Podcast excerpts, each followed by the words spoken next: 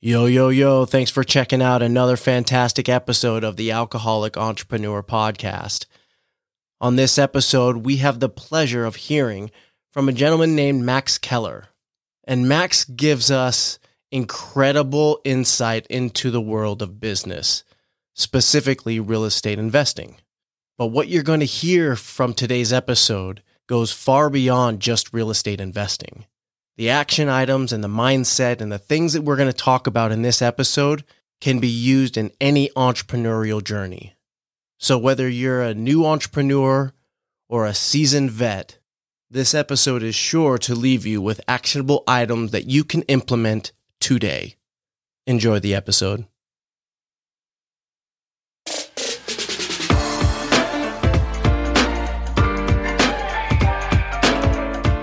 Welcome back to another fantastic episode of the Alcoholic Entrepreneur Podcast, the show that features amazing stories of recovery and success. Experience the ups and downs of entrepreneurship and sobriety and the mindset it takes to be successful through the lens of our guests. Now, here's your host, J Ball.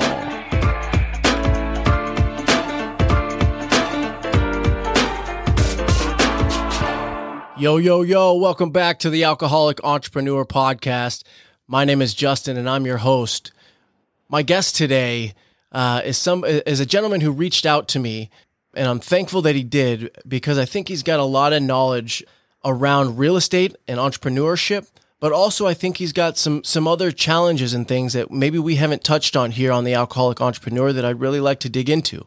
Everyone has their own story. Everyone has their own struggle. Everyone has their own journey to get to where they're at, and my my guest Max Keller today uh, is here to talk about his journey into entrepreneurship. Max, welcome to the show. All right, great to be here. Can't wait. Awesome. So listen, we kind of just start out always uh, and and just hit rewind and go all the way back. Tell us a little bit about how you grew up, Max, uh, uh, where you're from, and and what life was like growing up for you. Yeah, I, I grew up in a suburb of Dallas, and um, it was pretty good. You know, uh, there was definitely some kind of income struggles at times, you know, in my family. So it, it, really motivated me to like want to make money. So I always, I always have been like that. I don't know how to explain it. You know, just like, just as like a little kid, like selling drawings, selling candy, just like selling stuff all the time. And I went to um, a private school, but I was like the only kid that was really not, you know, parents that make a lot of money. Great parents, um, you know, did their best, worked super hard. But, you know, I've kind of always felt a little left out uh, because, you know, the other kids were just doing, seemed so much better financially. And it really motivated me to mow yards. And, you know, I had a, I had like a year round job since I was 14. So I've just always been, um, just always been working and really struggled in school, wasn't interested in it at all. My grandma helped raise me. And so that was a great, great uh, example, like role model. She's like the nicest person and I took care of her for about 15 years and, you know, took her to church, paid all her bills. So it was kind of a, it was a life where I basically, um, I learned a lot of like good principles, you know, growing up. And then I just felt like I was always into being an entrepreneur and making money. It just took me a really long time to put the pieces together. And, and today we'll kind of like, you know, just kind of reflect back on that. It took me to like probably age 35 to really kind of figure out how to put it all together. Yeah uh, because it's more than just you know grind. You got to kind of have the right plan. You got to have the right formula. You got to do you know that you got to do the tactical part too. So it's but it's been good. I wouldn't trade anything. You know, I wouldn't go back and change anything. It's all kind of you know led to this point. Right. It sounds like you grew up knowing that you had or maybe you didn't know fully, but you you had you had an entrepreneurial interest. You knew you you were making your own money early. Yeah. And so that that seed was already planted. Now, as you grow up, what made you decide to become a, a math teacher? Oh, great question. Well, it was a lot of things. One of it is just because I've always been good at math, and my wife encouraged me. She's a teacher, and she said, you know, so kind of before I was a math teacher, I was working in corporate uh, finance. I majored in finance at UT Austin, and I thought I wanted to, you know, finance money. You know, it's like I had the desire, I had the work, but I didn't really understand the formula. You know, I didn't understand how it all worked. And so I, I did the corporate scene. I worked at a Fortune 500 company and just, you know, really didn't like it, became a recruiter. and that was good. Then what happened was I started my own recruiting business and I failed miserably. And the reason, I mean, obviously the end of 08 wasn't the greatest time to start a recruiting company. Everybody was laying off, but I definitely could have made it if I had the mindset that I do now. I thought I wasn't coachable. You know, I, I was good at lead. Con- you know, there's three things we do as business owners, right? We generate leads, we convert leads, and then we have the product and service offering. And my recruiting product and service offering was good my converting skills were really good, but my lead gen skills weren't there. And so I was working for another big company and they were bringing in all the leads. And I was like, man, why am I splitting the deal with these people? I just go and get the whole thing. So I was immature. I really wasn't aware. I wasn't developing myself at all. I had kind of an entitled mindset, even though I'd always worked hard my whole life. I just didn't really understand how hard you have to work to be an entrepreneur. I didn't understand income producing activities. I just didn't understand anything. I wasn't reading. You know, I didn't actually know why I wasn't reading. I knew I wasn't very good at it. I wasn't interested in it. I didn't get dis, uh, diagnosed with dyslexia until I was much even older. But you know, I just didn't have the things that you know now I know really helps your chances. And so um, I was still working, but my income wasn't you know where where it wanted to be, and I wasn't happy. And my wife said, you know, you love. We had a bunch of kids at the time. She's like, you love kids. You're good at math you had talked about being a teacher because I had gone to her school and seen, you know, her with her kids. And I was like, you know, just like hit it off. And yeah, I'm like, man, yeah, this is like great. And so, anyway, she said, why don't you try it out? So I did. I um, just recruited a couple days a week and I substitute taught a few days a week. I'll tell you what, you know, graduating from a top five business school to being a substitute like six years later and having a failed business, I felt like, you know, I was working three jobs. I was working, I had an old car that was just a total beater. And I literally, I would substitute in the morning and then I'd work at a like a tutoring center in the evening where I was probably bringing them in like a hundred bucks in revenue and I was getting paid 10. And then I would tutor on the weekends at the library. And I was like, man, what happened? You know, yeah, like I really yeah. screwed this up. But you know, that's the coolest thing about life is that as long as you have energy and you have determination, you can just like keep going. And teaching math was the greatest gift I've ever received because what I really lacked that I didn't get is I didn't have discipline. So it's one thing to go out and work in spurts. It's another thing to go out and work, you know, very sustained for a long period of time. And I didn't have that. I didn't have good discipline. I feel like that was really what was holding me back. In school, I tell people like it's it was like joining the military because I felt like um, you know I had 15 bells that told me what to do every every you know 50 minutes for you know seven years. And I got teacher of the year my first year, rookie teacher of the year. I got an award every year. And it was the first time I had ever achieved success. And so for me, the lesson was, you know, I can't live other people's lives. I have to do what, you know, you know, God put me on the planet to do. And um, and I gotta listen. And it doesn't always come whenever I want it to come. So I felt great. It was the first time in my career that I was like the top person. And um, and I planned on being a teacher my whole life. I never wanted to quit. I didn't have one day that I didn't enjoy. I coached football, basketball, and track, and it was like it was just like heaven on earth. Yeah, yeah. But then um, I wanted to make more income. So, you know, I decided to um, get into real estate and it took me to a, a whole nother place. Right, right.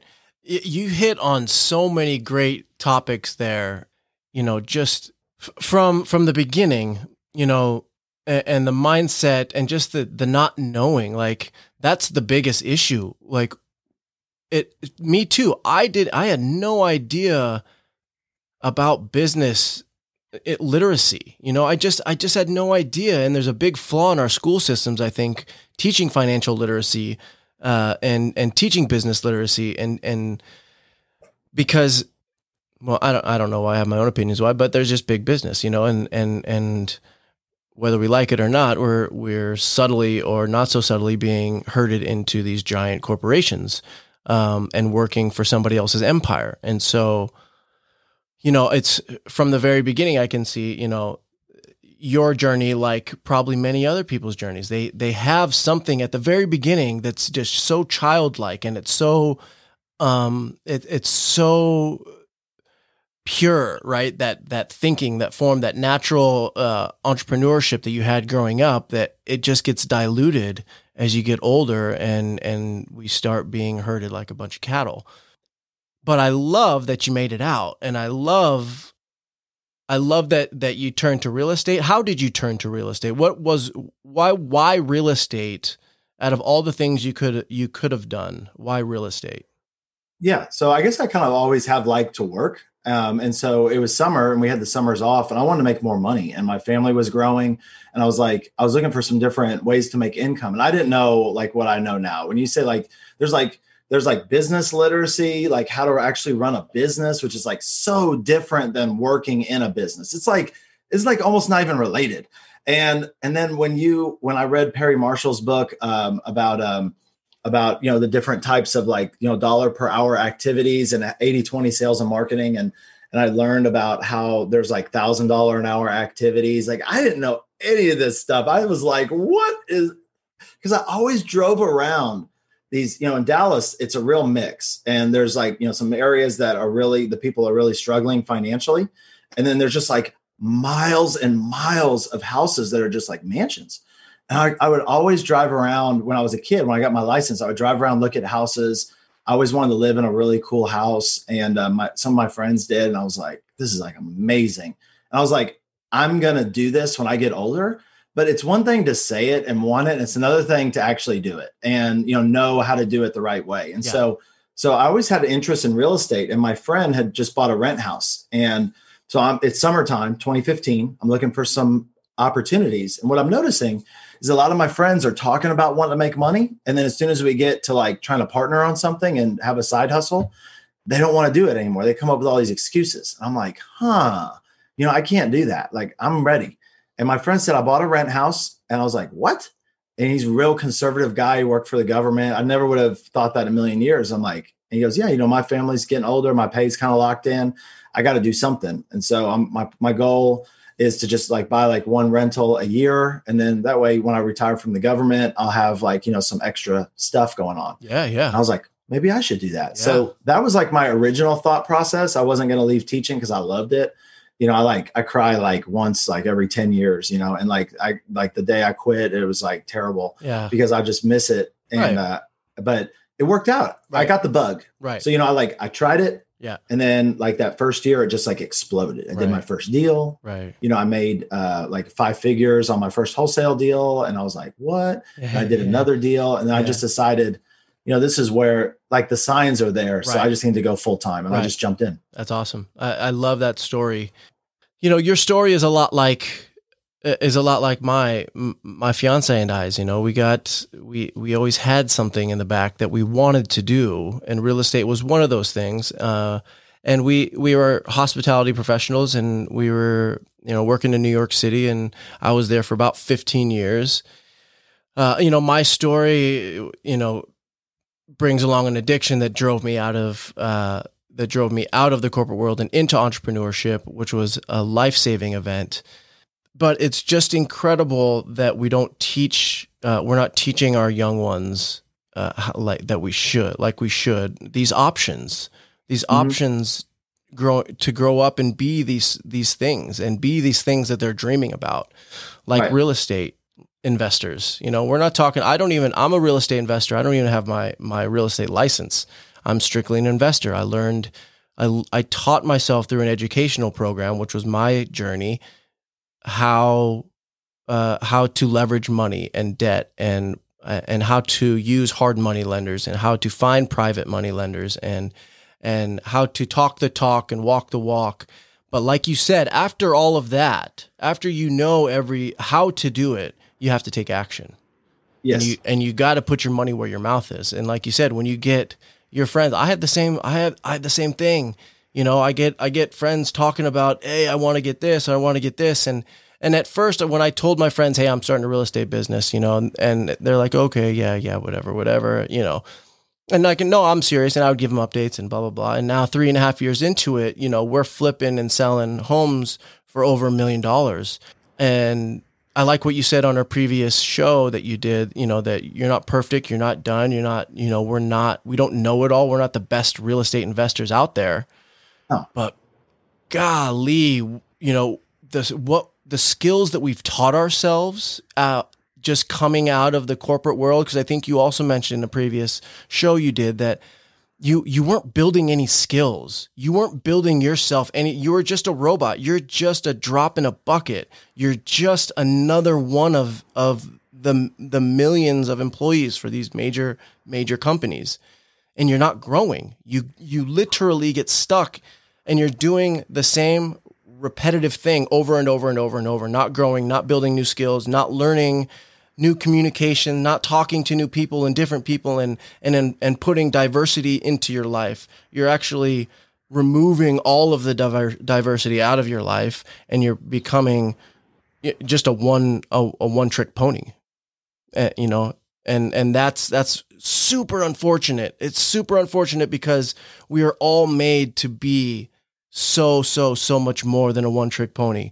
In fact, I think God has made us to be a, a really great at a ton of different things. You know, but it's it's up to us to listen, to act. And I say God because that's that's who I that's what I refer to. And whatever your higher power is with the universe, you know, yeah, there's there's that relationship there, and I and I have to take action. I have to take a step forward with the willingness for change, with the willingness to step into something that I don't know and to step into fear or through fear and be willing to do that. And and then and then God comes in and helps me figure out what that process looks like. But the dreaming part is great. Like dream we need to do better as people of teaching our young people how to go after those dreams and and be okay with getting a job but still actively trying to chase your dreams. Yes. What is what's your relationship with mindset and and and kind of some of the things I touched on and moving from a very limited mindset to an abundance mindset? Yeah, it's the most important thing. There's nothing there's nothing else. There won't be one more thing we say on here that I say is more important. It's the most important, and it's amazing how how um how far you can go if you you know you think big and my kind of philosophy and i get this from felix dennis who wrote the book how to get rich he was a 400 million dollar publishing you know um, business guy started from nothing he said he, he he's always uh, he thinks big and acts small meaning he when he was starting out he wasn't you know spending money on just things that weren't growing but he had big, big vision and he was keeping costs down and he was really, you know, learning how to take a lot of things and push it to the bottom line. And I've been around, you know, I met two billionaires last year. You know, mm-hmm. there's not that many of them. Yeah, and, you yeah. know, like I met them in person. Yeah. You know, I met people who, um, just, I, I, mean, I met so many people, New York, I think they all live there or they go there. Um, but went to this uh, family office club meeting with some of my real estate friends. One of my friends, a charter member there, and there was people there who were representing all of these families. You know, the Rockefellers. I mean, just like generational wealth. And you know, I met uh, I met a family who bought this huge skyscraper in the city that um, you know, if I said the name of it, everybody would recognize, and they paid cash. Like, and it's and it's unbelievable. It's unbelievable how small I was making my goals when I see what's really out there, and right. it's just like you i love um you know i really do like uh, dave ramsey i think it's a good play, way to get like halfway i yeah. mean it doesn't teach you the whole thing but right. you know if you're just buried in debt and you you know and you have no income i mean that's going to be really tough and i like how he says uh you know he talks about um you know if whatever you set your goals for you probably achieve that and just about that you know and not much more you know so like growing up my folks always had um they weren't really money motivated and their goals was always you know just like to pay all their bills right, right and right. um and most of the time 99% of the time they were able to do that. But it didn't really go that much further. And so i've had what was the craziest experience i had that maybe i can share is i'm in this i'm in this room and it's a very private room. There's about 300 people and half of them are very very wealthy families like you know uh, um, centimillionaires so 100 million net worth and higher and then the other half are people who do oil and gas investing. And we were there with some real estate investors. And so they're kind of like partner together to try to fund deals. And these are bigger deals. And I was there just to learn. And, and it was like the who's who of venture capital. They had all these panels all day. And I was hearing what they were talking about, how they vet deals and how they vet borrowers and how they do everything. And what was amazing was, is that they're talking about buying office buildings and these huge deals and but the way the things that they looked for when they were looking for a good investment, a good person to invest in, was like 99% the same criteria as just for like our, you know, 30 single family deals a year that we were doing, you know, in Dallas Fort Worth. And I was like, but you know, the difference was is a couple more zeros. And so really taking the mindset and just adding more zeros to it, yeah. it's you know, Elon Musk and, you know, the person who owns a little local grocery store, I mean, they both work hard. It's just one of them is in a different, you know, more scalable thing and, you know, more different types of leverage. Mm-hmm. And so, yeah, the mindset was huge. Um, and then the thing is, is like for me, mindset was two things. Uh, one was who I hung out with. You know, Jim Rohn talks about you're the average of the five people you spend the most time with, and um, so it was it was hanging out with different more successful people and learning. And then the other thing was reading. I was noticing that when I got into real estate, probably the best thing I ever did was after my first deal, I got into a mastermind with some really solid people who had been doing investing for like 10 years and they um, they taught me so much. And being around them opened up my eyes. But what I was noticing was everybody was reading, and uh, they were reading like a lot. These are really busy guys, you know, and they're reading like a book a week. And I'm like, huh, huh. And I just kept hearing it. I was like, okay, I want to be like that. I want to do these big things. But then I I never have read very good at all. I only read like seven books, you know, for the first 35 years of my life. And I found out not until I got into real estate that I'm dyslexic. And I got with a coach and she helped me read better and used all the different strategies. I started doing more audible books, and now I read a lot, and then now I actually write books. And so I would have never, if I went back to my high school English teacher, and you know, I used to make fun of people who read books when they had the movie out. I was like, why would you read the book yeah, when you can yeah, watch the yeah. movie? And now, so it's just like if you keep your mind open and you have good awareness and coachability I mean, you can go from, like I said, I didn't even I only read, didn't read very much, and it kind of showed.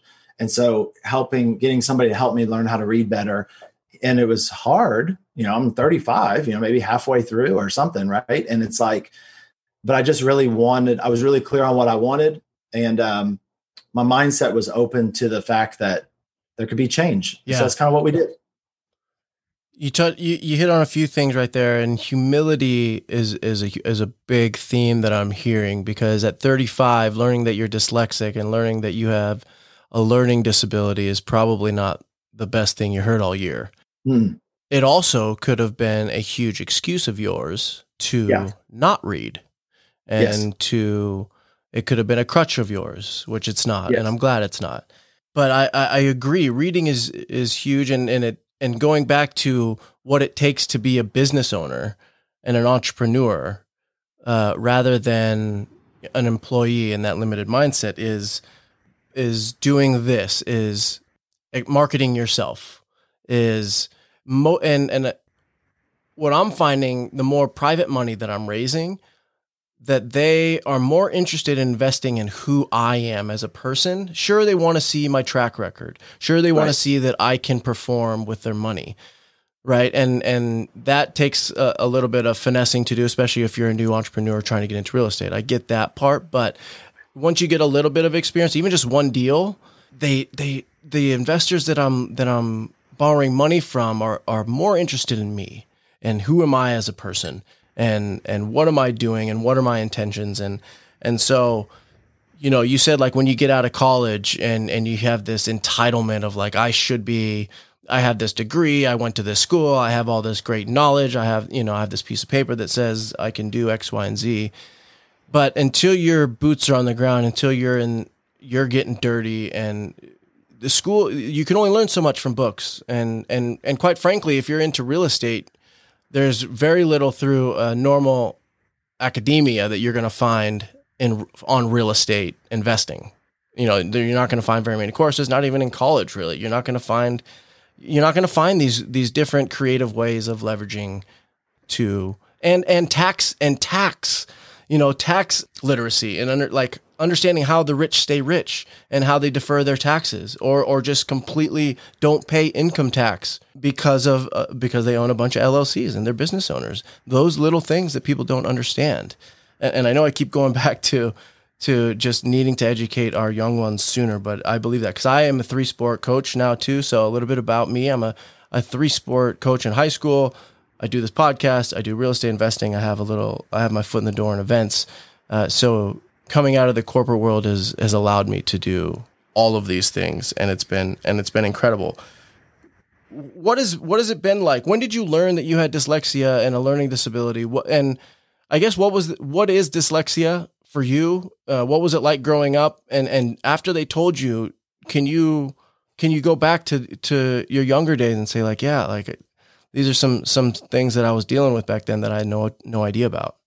Oh yeah, hundred percent. Yeah, so it would have been found now, but back then, you know, I'm I turned forty this year, and it's just you know school changes a little bit, and um, I went to a really small Catholic school where they didn't have you know like special ed and stuff like that, and they just weren't as trained to to look for that stuff.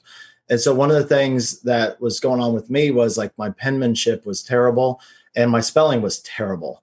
I mean, I couldn't spell anything. And I tried to learn foreign languages and I can't, I couldn't say words good. You know, I couldn't pronounce words good and I couldn't, um, it's just like a million things. And I, the reading was a real struggle. I'll tell you the most stressful part of the first 18 years of my life by far was like by third or fourth grade, we would read and we'd start in one corner. I remember Mrs. Barden's room and we would start in one corner and you know like go down the rows and i was like in a like a sweat panic because everybody else could read so good and when i read it was so slow um, when i would read it would um, i would if i was reading on my own which was so rare i would i'd read a little bit and i would like forget what i said and it felt like the words were kind of moving and like there was like this huge glare off the page but there was no glare and mm-hmm. it was just so weird so i just i was always pretty good at like just talking to people and making friendships and stuff, you know. Um, and and so I just kind of got away. I moved away from reading and just focused on listening. And how I kind of got through school was just I can remember like anything people say, and like from years back, you know. And so I've always been like that. So that's kind of how I got through school. Is I would just listen and I would remember, and then a little bit of test taking, and then and so I. And then you know, I found out like, you know, some people learn a little faster than others, you know, and and I was one of those. I didn't know. And so I would get like C's, like, you know, 78s. I think it was like my normal score. And so it was like enough, high enough to where, you know, it wasn't like tripping off the radar. And they were like, oh, he's just like, you know, lazy or he's not wanting to do stuff. And then, you know, it's funny uh, because when I was a teacher, we had a lot of these um, uh, edu- special education meetings with the students and the parents. And they would talk about you know, dyslexia, of course, and one of them was, you know, ADHD.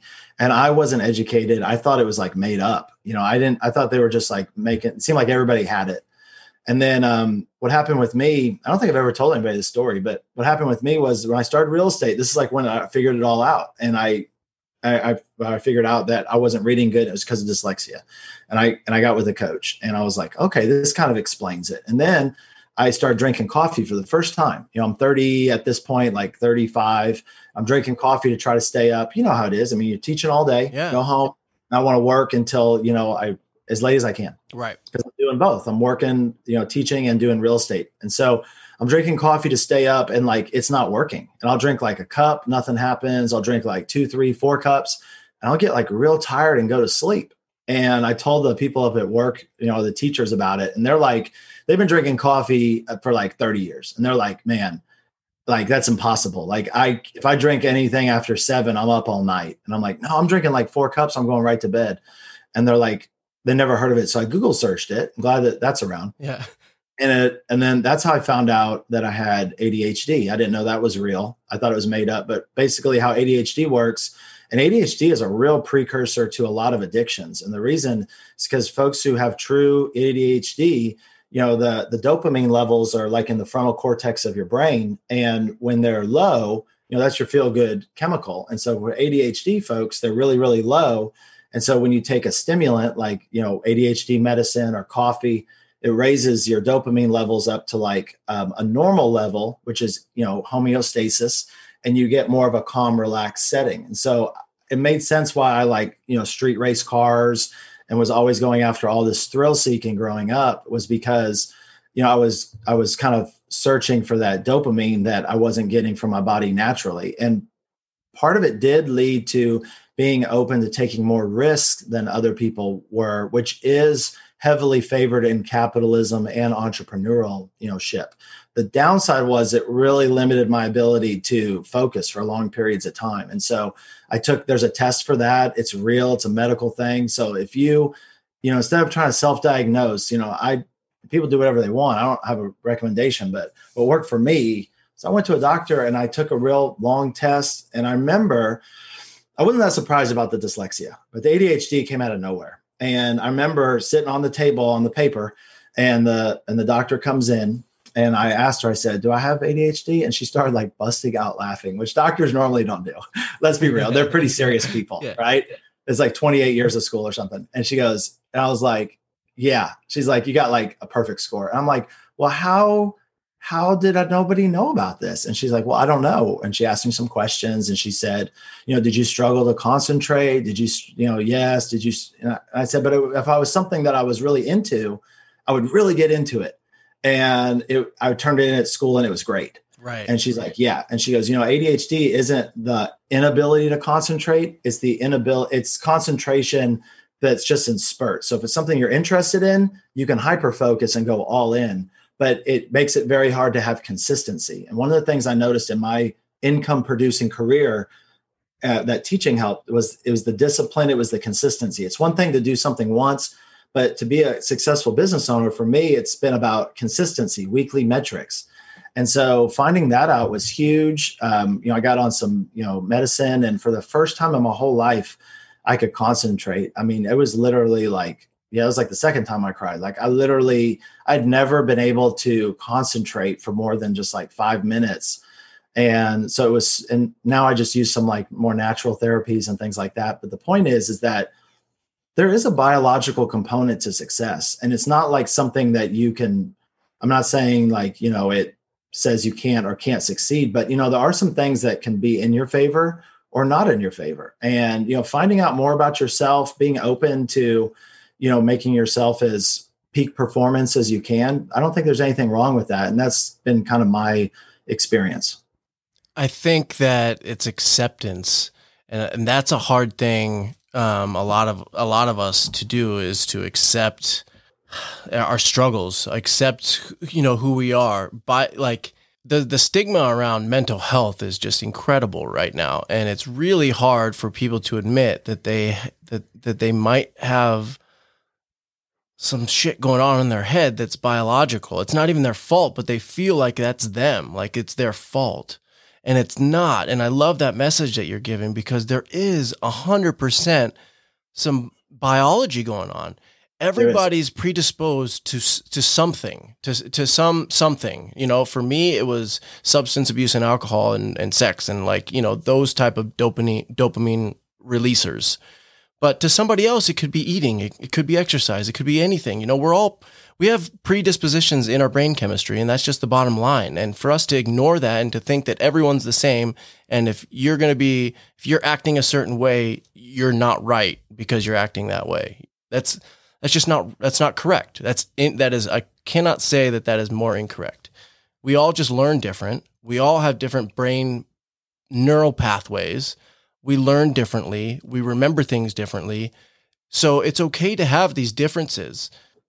And sometimes those things in your brain have negative effects in your life and they need med- they need to be medicated. They need to be stabilized. And that again, that's not you or your fault. It just is what it is. And that's right. okay.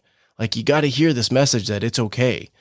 Go and and talk to some people, you know, and have them we there's so many resources right now for mental health and, and if you're thinking about starting a business, you're going to need to be healthy mentally. I promise you that because there is some shit you're going to go through.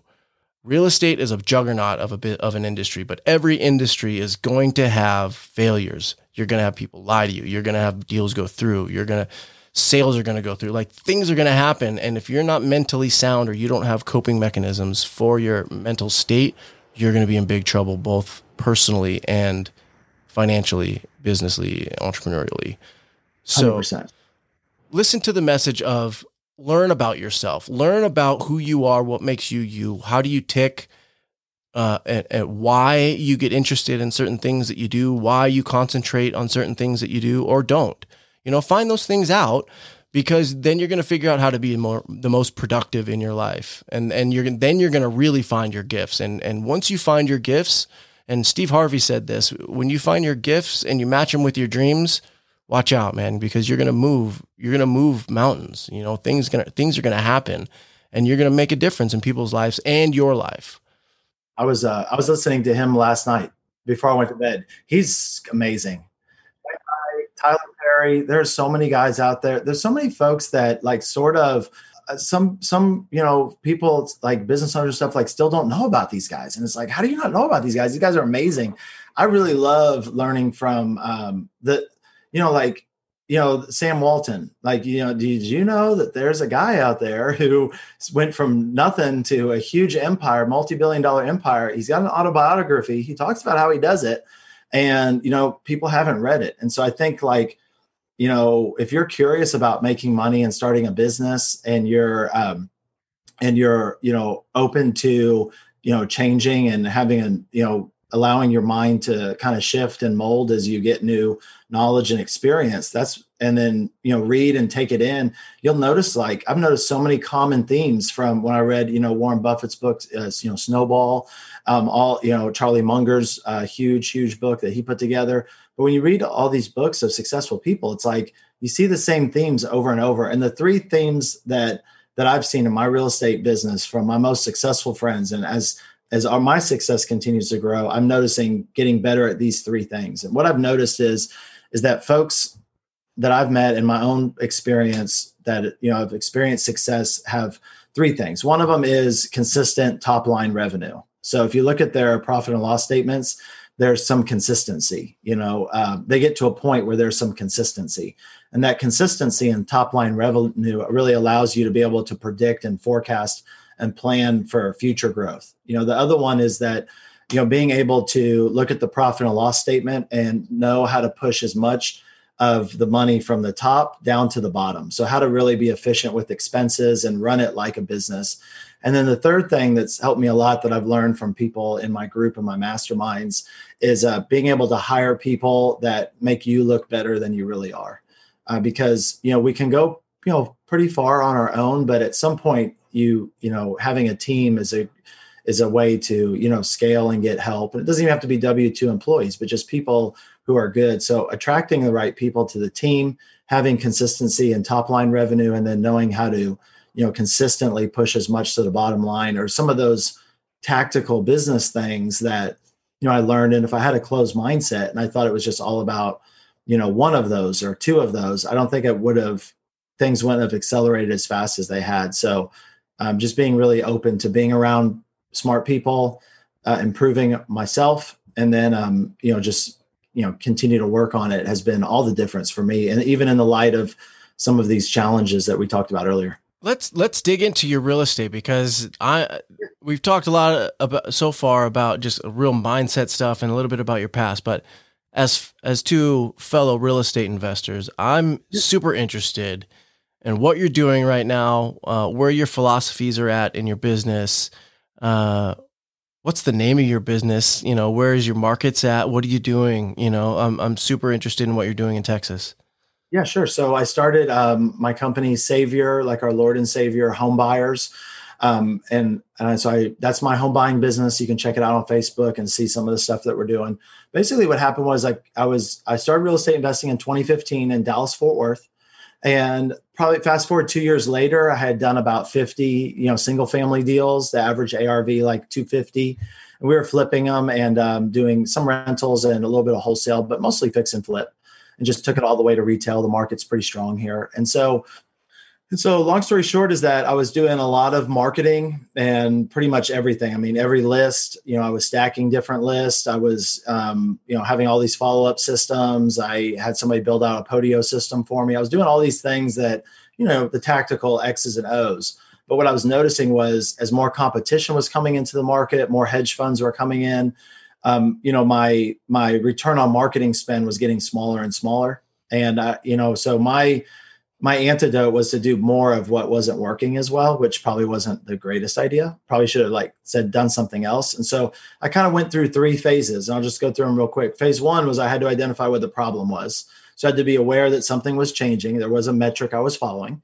When I noticed that, it wasn't hard to figure out the problem. Basically, I was sending out the same messages to all, you know, to the same list as all the other fix and flippers and wholesalers in my area was. So I needed to send out a different message. And I thought one way to do that, I was also kind of miserable because I missed being a teacher where I was so happy I got so much satisfaction. and it was so relational.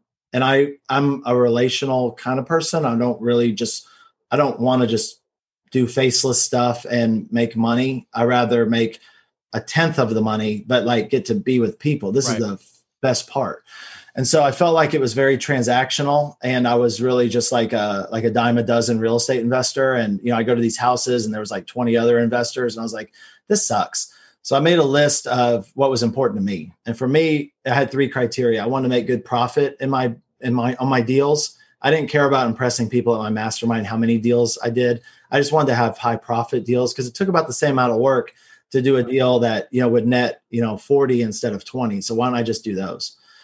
So I wanted to do more profitable deals. I wanted to work with, I want to do deals where the seller that I was working with, there was minimal resistance to my offer.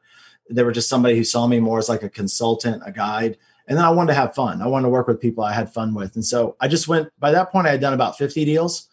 Um, so I just went through my list and I was like, okay, well, how many of them met all 3 mm-hmm. And most of them didn't, but the ones that did, like you don't have to be a math teacher to figure out the pattern. And for, in, in my market, it was seniors and it was they were all senior homeowners that met all three. And i was like okay this is my niche. Like this is what i and it makes sense. Like i said my grandma helped take care of me.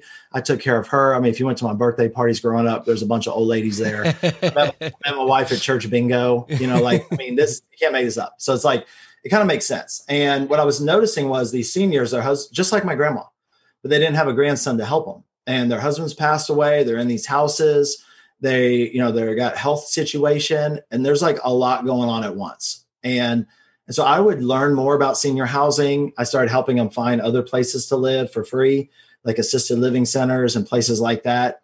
And i was loving it. And um and i was and i noticed that i was getting deals accepted for like you know less money than their highest offer. And it was because you know i asked them why they're like you know we trust you. Like trust was really important to these folks and you know they were full equity on these deals you're coming to the end of your life. So you know you're going with somebody else that you don't trust for a thousand bucks like it's not it's not worth it. So so i was like okay i know what's wrong.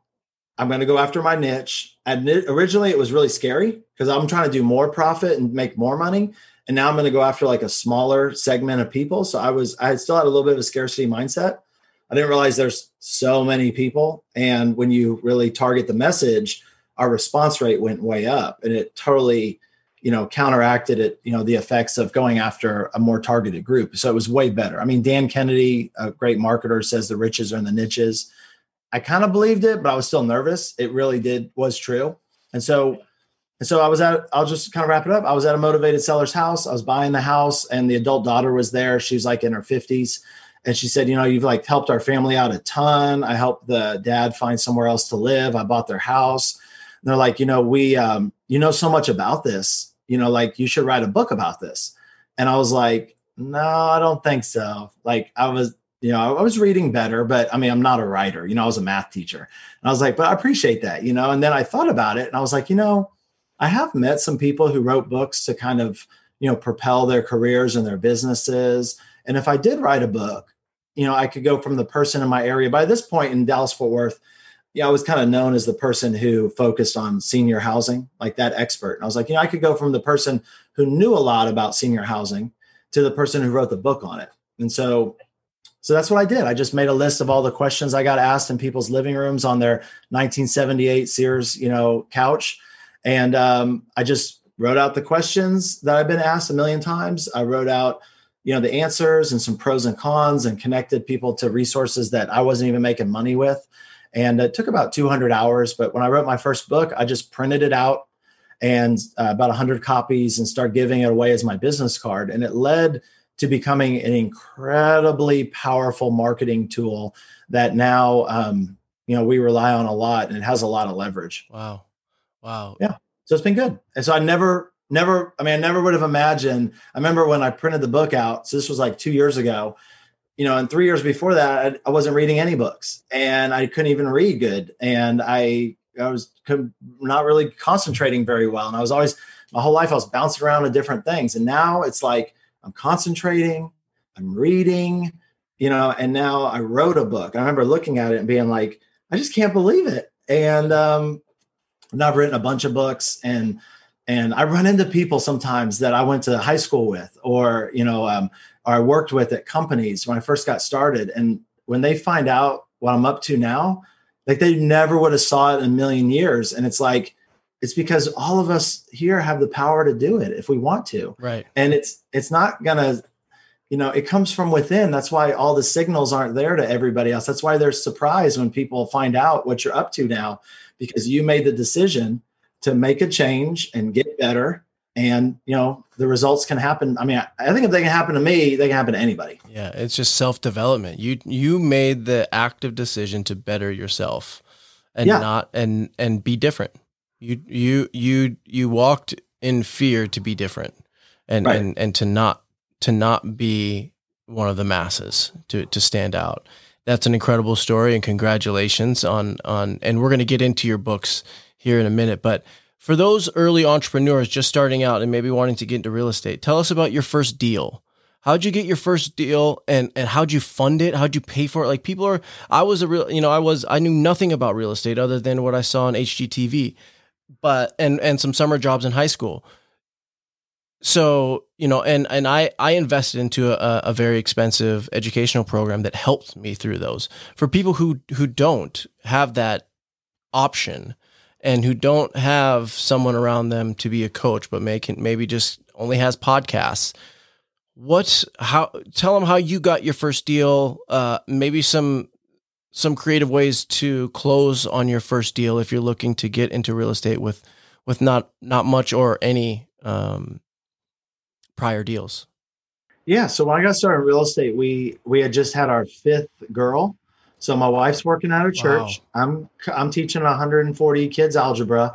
And we literally just had our fifth daughter. We're living in this little 1400 square foot house. Now my neighbor is like a ceo and an orthopedic surgeon. So like you just you can't make this stuff up. It's so different. Like i kind of can't even believe it sometimes. Right. So, but so like I had every reason to not do anything.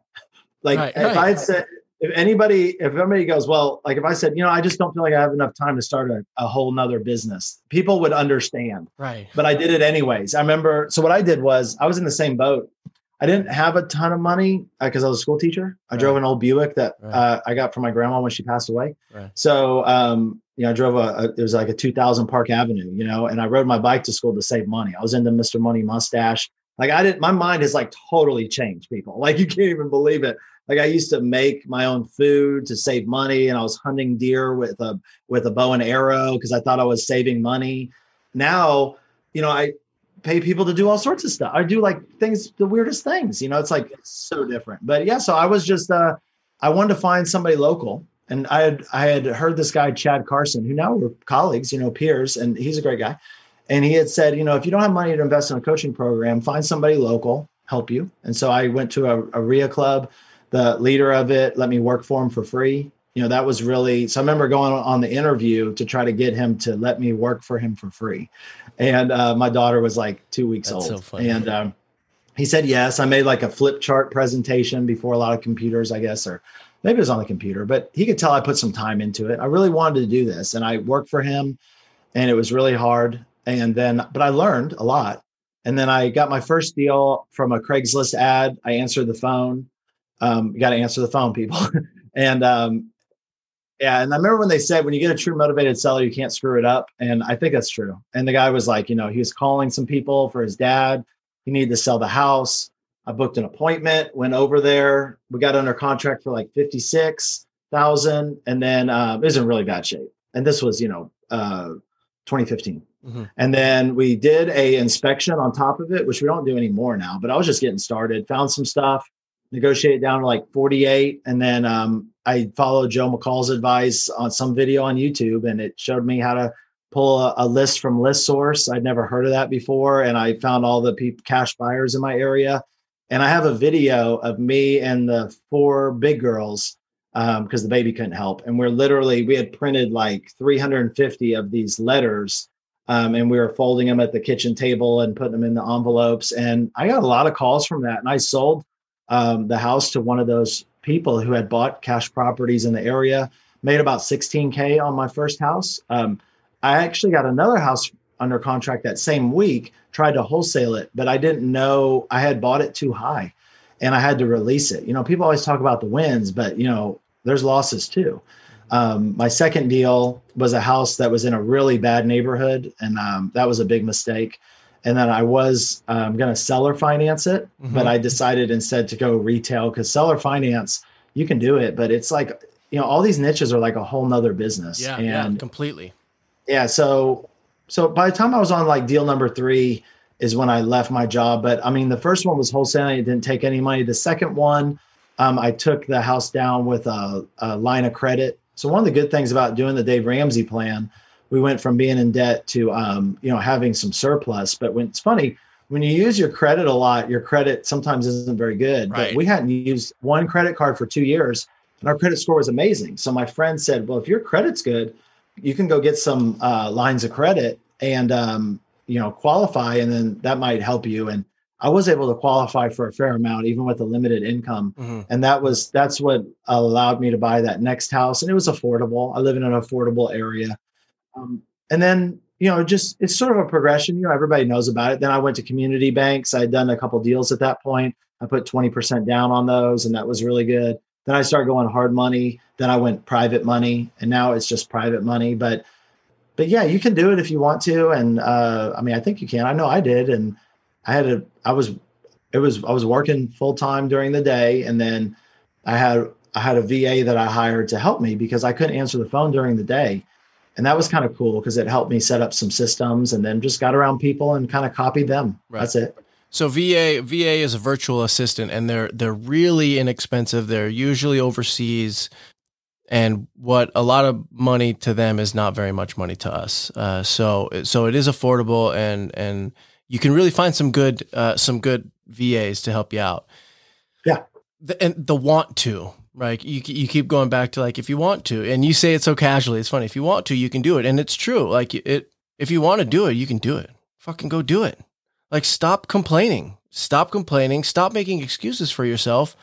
And go after. It's never, ever, ever too late to go after whatever you're dreaming about, man. If you got lung air in your lungs, man, you got you got the opportunity but your want to has got to be big enough. Your want to has got to be bigger than your comfortability.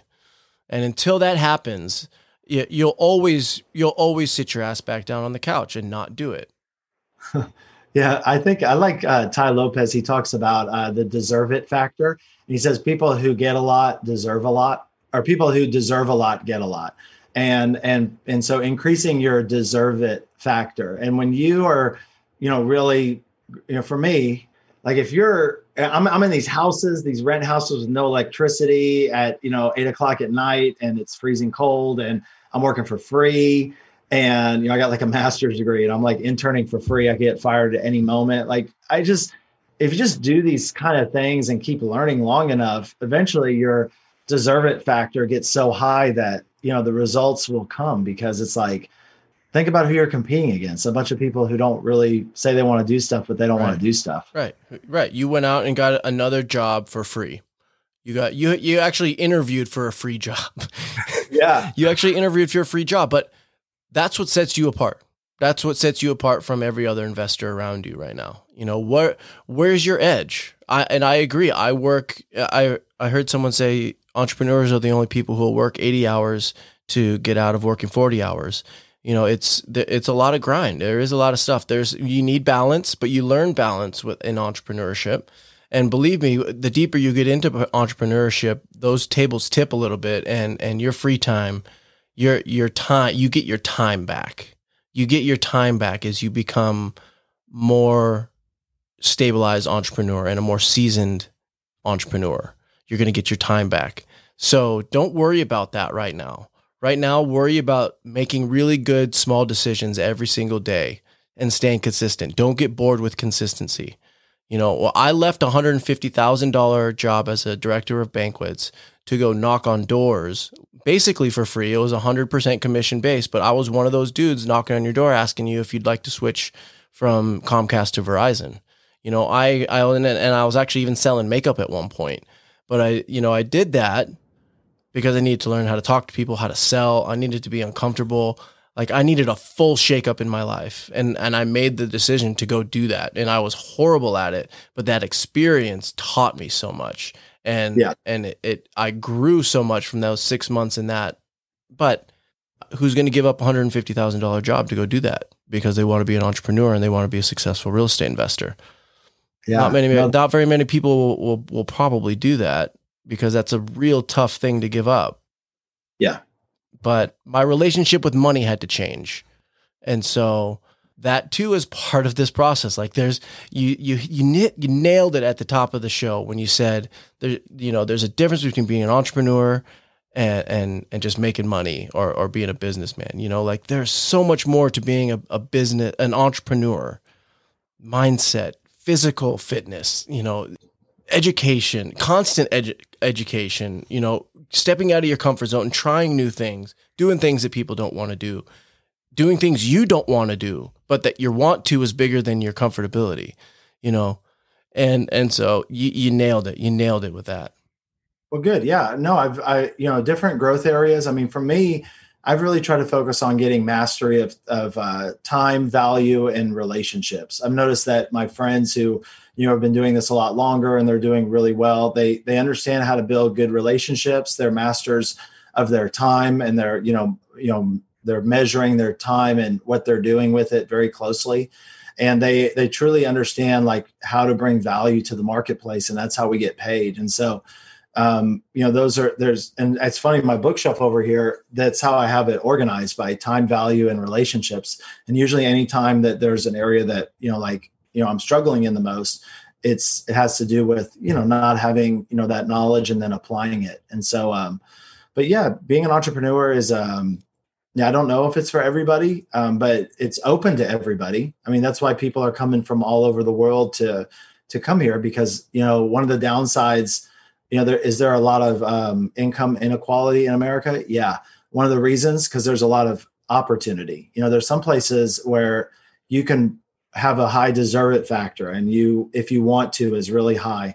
But you literally don't have the opportunity to create a lot of additional value in the marketplace and and you know and here we do. And so um so yeah it's uh i feel like it's kind of open for everybody and there's a lot of great shows like yours that you know uh, folks can learn and um, figure it out and then you know when they want to do it they can. But i i don't know you know i won't say that you know like the the path that i have followed i'm not saying it will work for everyone but it can you know you just have to put you have to put some work in Right. Yeah. It, it can. It definitely can. It's the life that you want is out there, but it's going to take hard work. It's going to take hard work. It's going to take commitment. It's going to take discipline, and it's going to take sacrifice. So you just know that going into it, and and usually, if you're not succeeding the way you want to, one of those things are out of balance. One of those things you're just not all in on yet on your entrepreneurial journey. So Max, I know you're a writer now, and and you got books we're coming up at the top of the hour, so uh, uh, I want to make sure that we we give you some time to talk about what you've written, what your books are, where people can find them, what you're writing about now, and what you're what you're thinking about writing next. Yeah, sure. So what we do is kind of unusual. Um, so I, like I said, I picked my niche, seniors. I wrote a how-to book. It's not a memoir. It's not my life story because honestly, my ideal prospect, they're looking for solutions for their house. They don't really want to hear about my life story. Um, they they want solutions to their problems, and so the book is solutions to their problems. It's all the things that I was saying to them from the living room for four hours, and then to their kids you know adult children for four hours but i can put it in a book and what i noticed was is that you know when i'd give them the book they looked at me very different and they saw me as you know the expert because the other people in my market didn't have a book. And they one of the other things that i wanted to touch on was you know there's three kinds of people. There's takers there's matchers and there's givers.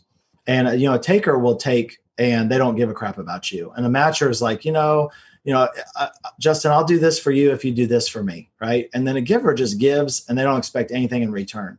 And so one of the reasons i feel like i was really unsuccessful before i became a teacher was i was really a matcher I, I was calculating and I, you know, I played chess growing up and I was always trying to strategize and position, but I really wasn't just giving to give. And when, when you teach math, you know, and you're at inner city school, you're not there for the pay. And, you know, so having kids, seeing these kids, um, you know, really like like it'd be such a big difference from you know like ninth grade that's like you know that's like kind of a fork in the road you know and I, and I saw these kids go from just like no confidence and and and really going down the wrong path to like confidence and like doing really well.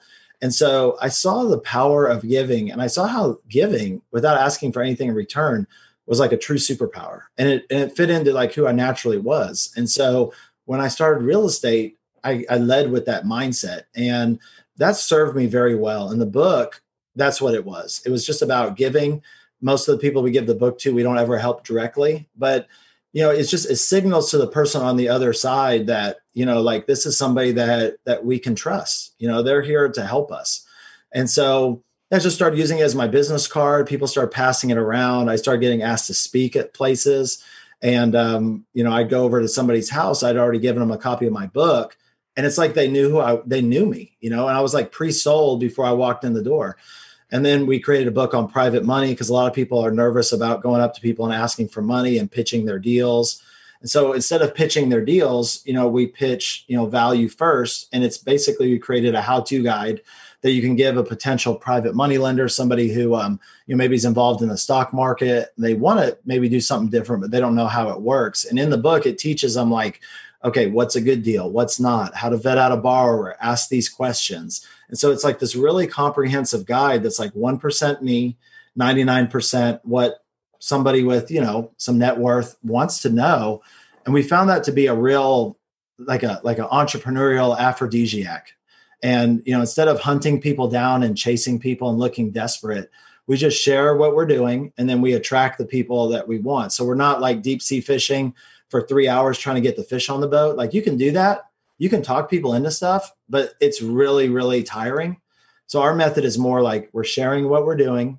And it plays into my natural style, anyways, because I was a teacher and I like teaching people things and I like learning things, applying it, and then getting results and then showing other people how they can get results.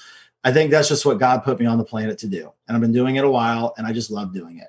And so that's what we're doing with our books. So I was just using them for me and it was working really well. Mm-hmm. And then the folks in my mastermind were like, "Hey Max, you know, like that's you know really cool what you're doing. Like, can we get involved in this? Can we use these? You know, like I'm in St. Louis, I'm in you know California. You're not there. How do we use this?" And so we came up with a proprietary way that, uh, with just about an hour of of uh, the real estate investors' effort, we write them into the book. We change about five percent of it, and then we teach them how to use it in their marketing.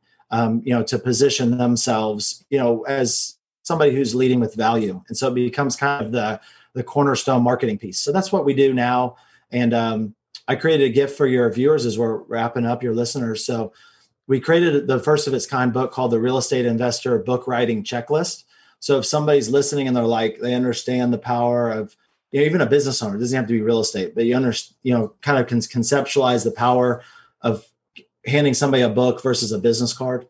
Uh, the book teaches you, you, how to structure the book. It, it's the book I wish I had when I started. It, instead of taking 200 hours, it would have taken a lot less. So for the kind of DIY real estate investor, um, they can go to dealschasingU.com forward slash B A L U N S A T. Awesome. And we can put the link somewhere and they can get a free copy of that. And then for kind of the ROI investor who just time is money and they don't have time to write a book themselves, they can just go to that same website. They can look at our videos and understand how we do what we do. And and you can feel free to reach out if you have any questions. Awesome, man. Max, yeah. thank you so so much for sharing a little bit about your story, your successes, the things that you're doing. Thank you for reaching out uh, and and just considering this podcast as a as a platform to share because uh, that's what it is. It's a place for people to come and learn and grow and be open to to new ways of doing and thinking and living and being. So thank you for all that you do. Thank you for for sharing your knowledge, your little your little nuggets along the way and, and sharing letting us into your life a little bit personally and professionally. Congratulations on on all your successes, on on just your continued growth uh, with with books and with real estate and and you know, I hope that this relationship can continue past this because, uh, again, real estate investors, I always love seeing what, what other people are doing, how I can fit that into what I'm doing and, and help one another. So thank you so much. Where can people find you? Um, you know, uh, do you have a, a, website they can go to, Instagram, Facebook, where they can find you? Yeah, they can just go to dealschasing.you.com uh, and we've got like a ton of free content on there and they can look up and see what we're doing. And but we've created some innovation uh, in the space. This uh, we got an award, and that was me and Robert Kiyosaki, which was like really cool when we got the Innovation of the Year award at this big industry conference for what we're doing. So, yeah, it's just you know you got doing things differently, you get different results, and um, they can check out what we're doing, and it's kind of unique, and uh, you know maybe it'll help them. So, sure it can. Yeah, I'm sure it can it, it sounds like everything everything that's coming out of your domain right now can help somebody. So again, thank you so much for the time, for the effort, for the vulnerability, for sharing your story, and and giving our listeners uh, something some some action items that they can take away and start start implementing right now. So, Max, thanks again. And, and to my listeners, thank you guys again for checking out the Alcoholic Entrepreneur podcast and another very successful episode. Until next time, guys, take care of yourselves. Peace.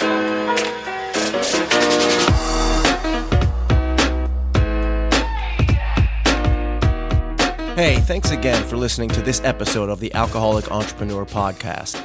If you haven't done so already, head on over to your favorite podcast provider to subscribe and download the Alcoholic Entrepreneur Podcast. And if you or anyone you know is struggling with substance abuse or addiction issues, please point them to this podcast let them know they are not alone. And at the very least, reach out, DM me, and I'll do what I can from where I'm at. Be well, guys.